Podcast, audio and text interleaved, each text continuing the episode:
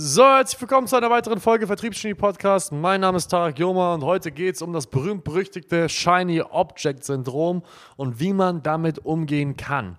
Menschen des Persönlichkeitstypens Debattierer sind oft vertreten in meinem Leben und sind berüchtigt für das Shiny-Object-Syndrom.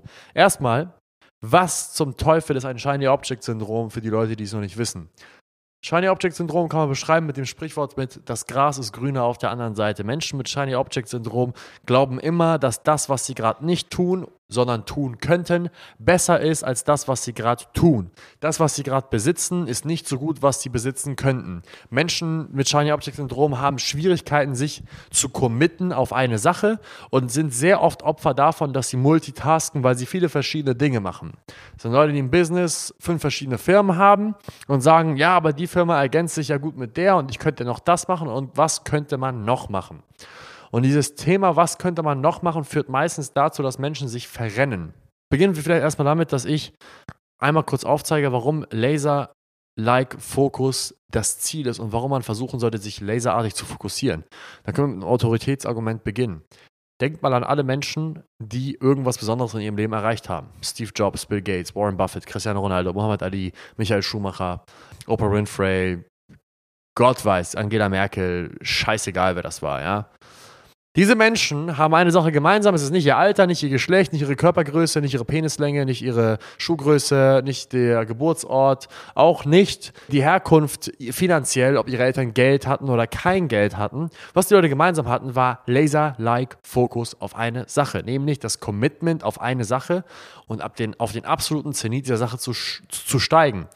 Wenn man sich Cristiano Ronaldos Leben anschaut, sein gesamtes Leben ist darauf ausgelegt, der bestmögliche Fußballer zu sein, den man sich vorstellen kann. Alle anderen Lebensbereiche werden hinten angestellt, wenn es heißt, er kann dadurch ein besserer Fußballer werden.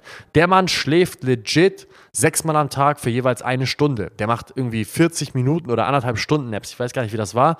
Man nennt das den Uberman-Schlafrhythmus und es ist komplett abgefuckt. Der Typ ist 6 Stunden wach und schläft dann 1 Stunde oder 1,5. Ist dann wieder 6 Stunden wach und schläft dann wieder 1 Stunde. Ist ganz, ganz komischer Rhythmus, muss man mal googeln.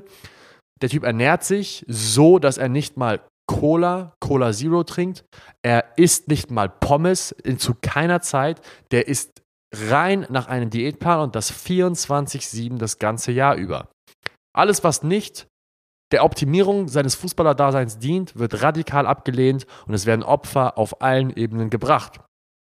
Der Erfolg gibt ihm recht. Und viele weitere Beispiele gibt es dafür auch. Das heißt, die Grundprämisse ist die, wenn man erfolgreich sein möchte und an die absolute Spitze einer bestimmten Domäne klettern möchte, dann ist es notwendig, Opfer zu bringen auf allen anderen Bereichen. Und das Shiny-Object-Syndrom ist genau das Gegenteil, weil es das Gegenteil von Opfer bringt, weil wenn man Shiny-Object-Syndrom hat und auf vielen verschiedenen Hochzeiten gleichzeitig tanzt, hat man meistens eine Angst, dass man etwas verpasst, indem man sich auf eine Sache committet. Und das ist auch die Ursache von Shiny-Object-Syndrom. Wenn du dich auf eine Sache committest, beispielhaft sogar auf einen Partner, hast du dann Angst, etwas zu verpassen? Hast du dann Angst, was gibt's da draußen noch? Erwischst du dich manchmal mit dem Gedanken, dich vielleicht mit deinem Partner zu verloben, deine Partnerin zu heiraten und dann sofort zu denken, war's das jetzt? Dann kann es sein, dass du an Shiny-Object-Syndrom leidest und lass mich dir eine Sache sagen, das kann dein Leben zerstören beziehungsweise kann legit dafür sorgen, dass du dich verfängst und verrennst. Für mich gibt es nichts Stärkeres in meinem Leben als meine Fähigkeit, mich auf eine Sache zu committen. Ich bin genau das Gegenteil von jemandem, der immer denkt, was gibt's da draußen noch? Ich bin eher jemand, der sich denkt, wenn ich etwas gefunden habe, was gut ist, dann ist die Wahrscheinlichkeit sehr gering, dass ich etwas finde, was besser ist. Das heißt, committe ich mich auf eine Sache. Deswegen gehe ich auch nur zum Beispiel in 3 Restaurants in der gesamten Stadt Hamburgs.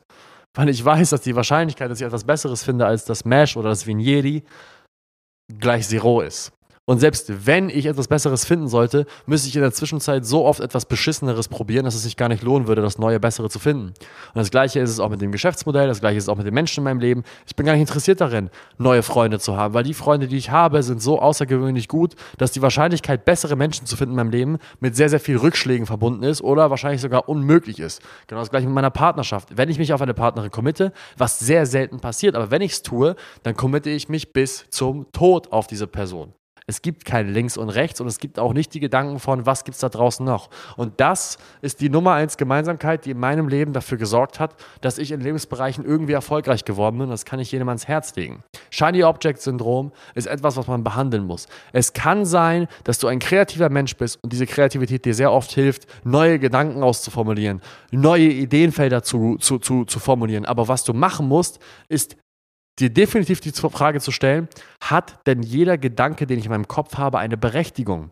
Menschen mit Shiny-Object-Syndrom glauben, dass nur weil sie den Gedanken haben, was gibt es da draußen noch, und ihnen Eingebungen und Ideen kommen, was sie noch machen könnten, dass das eine Eingebung ist, die ihre Berechtigung hat. Lass mich dir eine Sache sagen. 99% von dem, was du denkst, ist Bullshit. Es ist so. Alles, und unser Kopf ist damit beschäftigt, den ganzen Tag zu denken. Ich schaue einen Stuhl an, ich denke an den Stuhl. Ich schaue eine Wand an, ich denke an die Wand. Egal, was ich anschaue, rieche, höre, schmecke, sehe, daran hängt sich mein Gehirn auf. Heißt das, dass mein Gehirn sich nur an den Dingen aufhängt, die relevant sind? Das stimmt überhaupt nicht. Unser Gehirn hängt sich an fast allem auf. Und 99% an den Dingen, an denen sich unser Gehirn aufhängt, sind gerade nicht relevant, um ein übergeordnetes Ziel zu erreichen. Das heißt, jeder einzelne Gedanke in deinem Kopf trägt nicht unbedingt dazu bei, dass du deinem Ziel, Beispiel Fußballer zu werden, Unternehmer zu werden, dein Business aufzubauen, eine gute Beziehung zu führen, trägt nicht dazu bei. Deswegen implementiere die Strategie, dass du, wenn du mal wieder überhäuft wirst und überwältigt wirst von den Ideen, die dir dein Gehirn gibt, von den Gedanken, die dich erfassen, dass du dir einfach mal die Frage stellst, ist das jetzt wirklich das, was ich tun sollte? Oder ist es etwas, was ich verwerfen sollte oder an einen anderen Punkt schieben sollte? Mein Geschäftspartner David ist König. Er ist King Shiny-Object-Syndrom. Ihr könnt euch nicht vorstellen, wie oft David mir um die Ecke kam mit einem neuen Geschäftsmodell. Könnt ihr euch nicht vorstellen. Von Online-Shop bis hin zu Steuerkonstrukte bauen, bis hin zu eine digitalisierte, keine Ahnung, externe Vertriebsagentur, die wir darstellen sollten. So viele Ideen. Aber 99% seiner Ideen waren zum jetzigen Zeitpunkt nicht relevant oder gar nicht relevant. Aber was unglaublich ist, wenn David mal eine Idee kommt, die ich auch für relevant empfinde, ist es wirklich eine der besten Ideen, die mir selber niemals gekommen wäre. Das heißt, ihr braucht einen Filterprozess. Entweder braucht ihr einen Sparringspartner, so wie David und ich das machen. David liefert Ideen und ich sortiere. Oder ihr müsst selber eine Art und Weise entwickeln, wie ihr Gedanken sortiert und priorisiert. Die meisten Menschen priorisieren ihre Gedanken gar nicht. Sondern wenn ihnen etwas kommt, dann glauben sie, dass es jetzt gerade relevant ist. Das stimmt nicht. Das ist so, als würdest du bei deiner Arbeit, egal wenn dir was gesagt wird, sofort alles umsetzen. Du wirst merken, dass du in Arbeit versinken wirst. Wenn du jemand bist, der in einer Abteilung arbeitet, wo dauerhaft neue Aufgaben auf deinen Tisch kommen, dann ist es wichtig, zu lernen, zu priorisieren. Und genauso ist es auch in deinem Leben. Du musst lernen, zu priorisieren und zu realisieren, nicht jede Aufgabe, die auf deinen Tisch kommt, ist jetzt gerade abzuarbeiten. Und auch nicht jeder Gedanke, der in deinem Gehirn aufkreuzt, ist ein Gedanke, dem du folgen musst. Es ist vollkommen in Ordnung, sich einen Gedanken anzuschauen, zu sagen, ja, das war jetzt doof, braucht man jetzt nicht. Ist auch vollkommen in Ordnung zu sagen, ja, ist zwar relevant, aber mache ich später. Oder, nee, ich glaube nicht, dass das zu einer Verbesserung beitragen würde. Denn eine Sache ist klar, mein Lieber und meine Liebe, wer auch immer du bist, ist mir scheißegal, wer du bist, der dazuhört. Eine Sache ist klar. Die meiste Zeit wird dein Gehirn versuchen, dich zu sabotieren, wenn du nicht bewusster lebst. Wenn du nicht darauf achtest, welche Gedanken in deinem Gehirn aufkreuzen, welche Gedanken Daseinsberechtigung haben, darüber rede ich sehr, sehr oft. Wenn du nicht bewusster lebst, wird dein Gehirn dich sabotieren. Es ist einfacher für unser Gehirn, an Negativität zu denken. Es ist einfacher für unser Gehirn, abgelenkt zu werden. Es ist einfacher für unser Gehirn, unproduktiv zu sein. Unser Gehirn liebt es, uns zu sabotieren.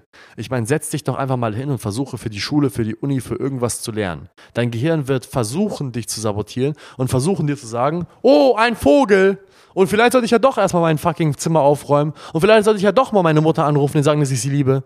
Vielleicht sollte ich ja doch lieber jetzt gerade das machen. Vielleicht sollte ich meine Marker mal nach Farben sortieren. Und irgendwie stört mich das, dass meine Couch da steht. Vielleicht sollte ich mal mein Zimmer umstellen. Das Gehirn wird automatisch versuchen, sie zu sabotieren. Versuchst du Diät zu machen, wird dein Gehirn nonstop, non-fucking-stop versuchen, dich zu sabotieren. Du fängst eine Diät an, original 3 Stunden später denkst du an Kekse. 5 Stunden später läufst du im Laden vorbei und das Einzige, worauf du guckst, ist die Süßigkeitenabteilung. Am 5. Tag siehst du nur noch McDonald's. Und dein Gehirn fokussiert sich nur noch auf McDonald's. Nach 2 Wochen hast du so Bock, irgendwas mit fucking Fett und Kohlenhydraten zu essen, dass du legit die ganze Zeit nur noch Food-YouTube-Videos schaust. Das Gehirn ist von Natur aus darauf ausgelegt, dass es uns sabotiert, weil es einfach ist, uns zu sabotieren. Das Gehirn fokussiert sich meistens darauf, was wir am meisten begehren. Und dadurch, dass das Leben so ausgelegt ist, dass das, was es wert ist zu haben, meistens nicht das ist, was wir gerade begehren, sondern dass wir meistens Opfer bringen, fokussiert sich das Gehirn auf das Falsche. Wir müssen unser Gehirn neu programmieren und dem Gehirn sagen, hör mal zu, das, was du jetzt gerade willst, ist nicht das, was uns nach vorne bringt. Wir müssen auf die Dinge, die wir jetzt gerade wollen, verzichten, um die Dinge zu bekommen in der Zukunft, die wir wirklich haben wollen. Gehirn, was ich wirklich will, ist gut auszusehen im Sommer. Ich will keine Aubergine sein im Sommer, ich will gut aussehen, ich möchte nicht, dass ich als Mann Brüste habe wie Kim Possible. Hast du verstanden, Gehirn? Alles klar, Tarek. Gut, dann nimm jetzt diese Hähnchenbrust in deinen Mund und isst den Salat und verzichte auf den Dressing. Alles klar, Tarek. Und das musst du dauerhaft machen. Realisiere, dass das Shiny-Object-Syndrom nichts weiter ist als eine Ausprägung von deinem Gehirn, welches ganz normal ist, dass es dich sabotieren will. Unser Gehirn ist darauf ausgelegt, uns mittelmäßig zu halten, und deswegen ist es auch so erstrebenswert, Disziplin zu haben, weil Disziplin nichts weiter ist, als das Bewusstsein darüber zu erlangen, dass wir nicht so handeln wie Tiere. Wir handeln nicht nach unserem Instinkt. Tiere handeln nach ihrem Instinkt. Wenn ein Tier essen, isst es. Wenn ein Tier trinken, trinkt es. Wenn ein Tier ficken, fickt es. Wir Menschen unterscheiden uns von Tieren darin, dass wir ein Bewusstsein haben. Deswegen sind wir auch die überlegene Spezies auf diesem Planeten. Weil Menschen auch manchmal in der Lage sind zu sagen, ich will das jetzt zwar machen, aber es wäre nicht klug, das jetzt zu tun. Es wäre nicht klug, jetzt dem und dem Tier hinterherzujagen, weil es kann sein, dass es mich auffrisst. Ich ziehe mich zurück, baue eine Waffe und erlege das Tier dann. Ein Tier läuft einfach auf jemanden los. Long story short, bevor ich mich jetzt hier weiter verhedder, das Shiny-Object-Syndrom ist eine weitere Ausprägung deines Gehirns, dich zu sabotieren. Wenn du nicht in der Lage sein wirst, Kontrolle über dein Gehirn zu erlangen und dich abzugrenzen von den Tieren und das dauerhaft und nicht dauerhaft realisierst, dass alles das, was dein Gehirn dir eigentlich von Natur aus sagt, Schrott ist, wirst du nichts in deinem Leben erreichen. Ob körperlich, geistig, seelisch, businesstechnisch und zwischenmenschlich. Du musst bewusster leben. In dem Sinne, wenn euch die Folge gefallen hat und ihr selber ein Shiny-Object-Syndrom habt und mehr Fragen dazu habt, schreibt mir gerne auf Instagram, Tarak Joma ist dort mein Ad. Ansonsten könnt ihr auch gerne auf www.saleshacks.de für ein Strategiegespräch eintragen. Ja, wir können auch über solche Themen sprechen, wie ihr euch selbst sabotiert, weil meistens sind erfahrene Vertriebskräfte, erfahrenere Geschäftsleute genau die Menschen, die sich nicht sabotieren durch fehlenden Skill, sondern durch fehlendes Bewusstsein darüber, was sie eigentlich den ganzen Tag machen. Und da können wir definitiv drüber sprechen. In dem Sinne möchte ich mich bedanken fürs Zuhören. Lasst uns eine 5-Sterne-Bewertung da und bis zum nächsten Mal. Ciao, ciao.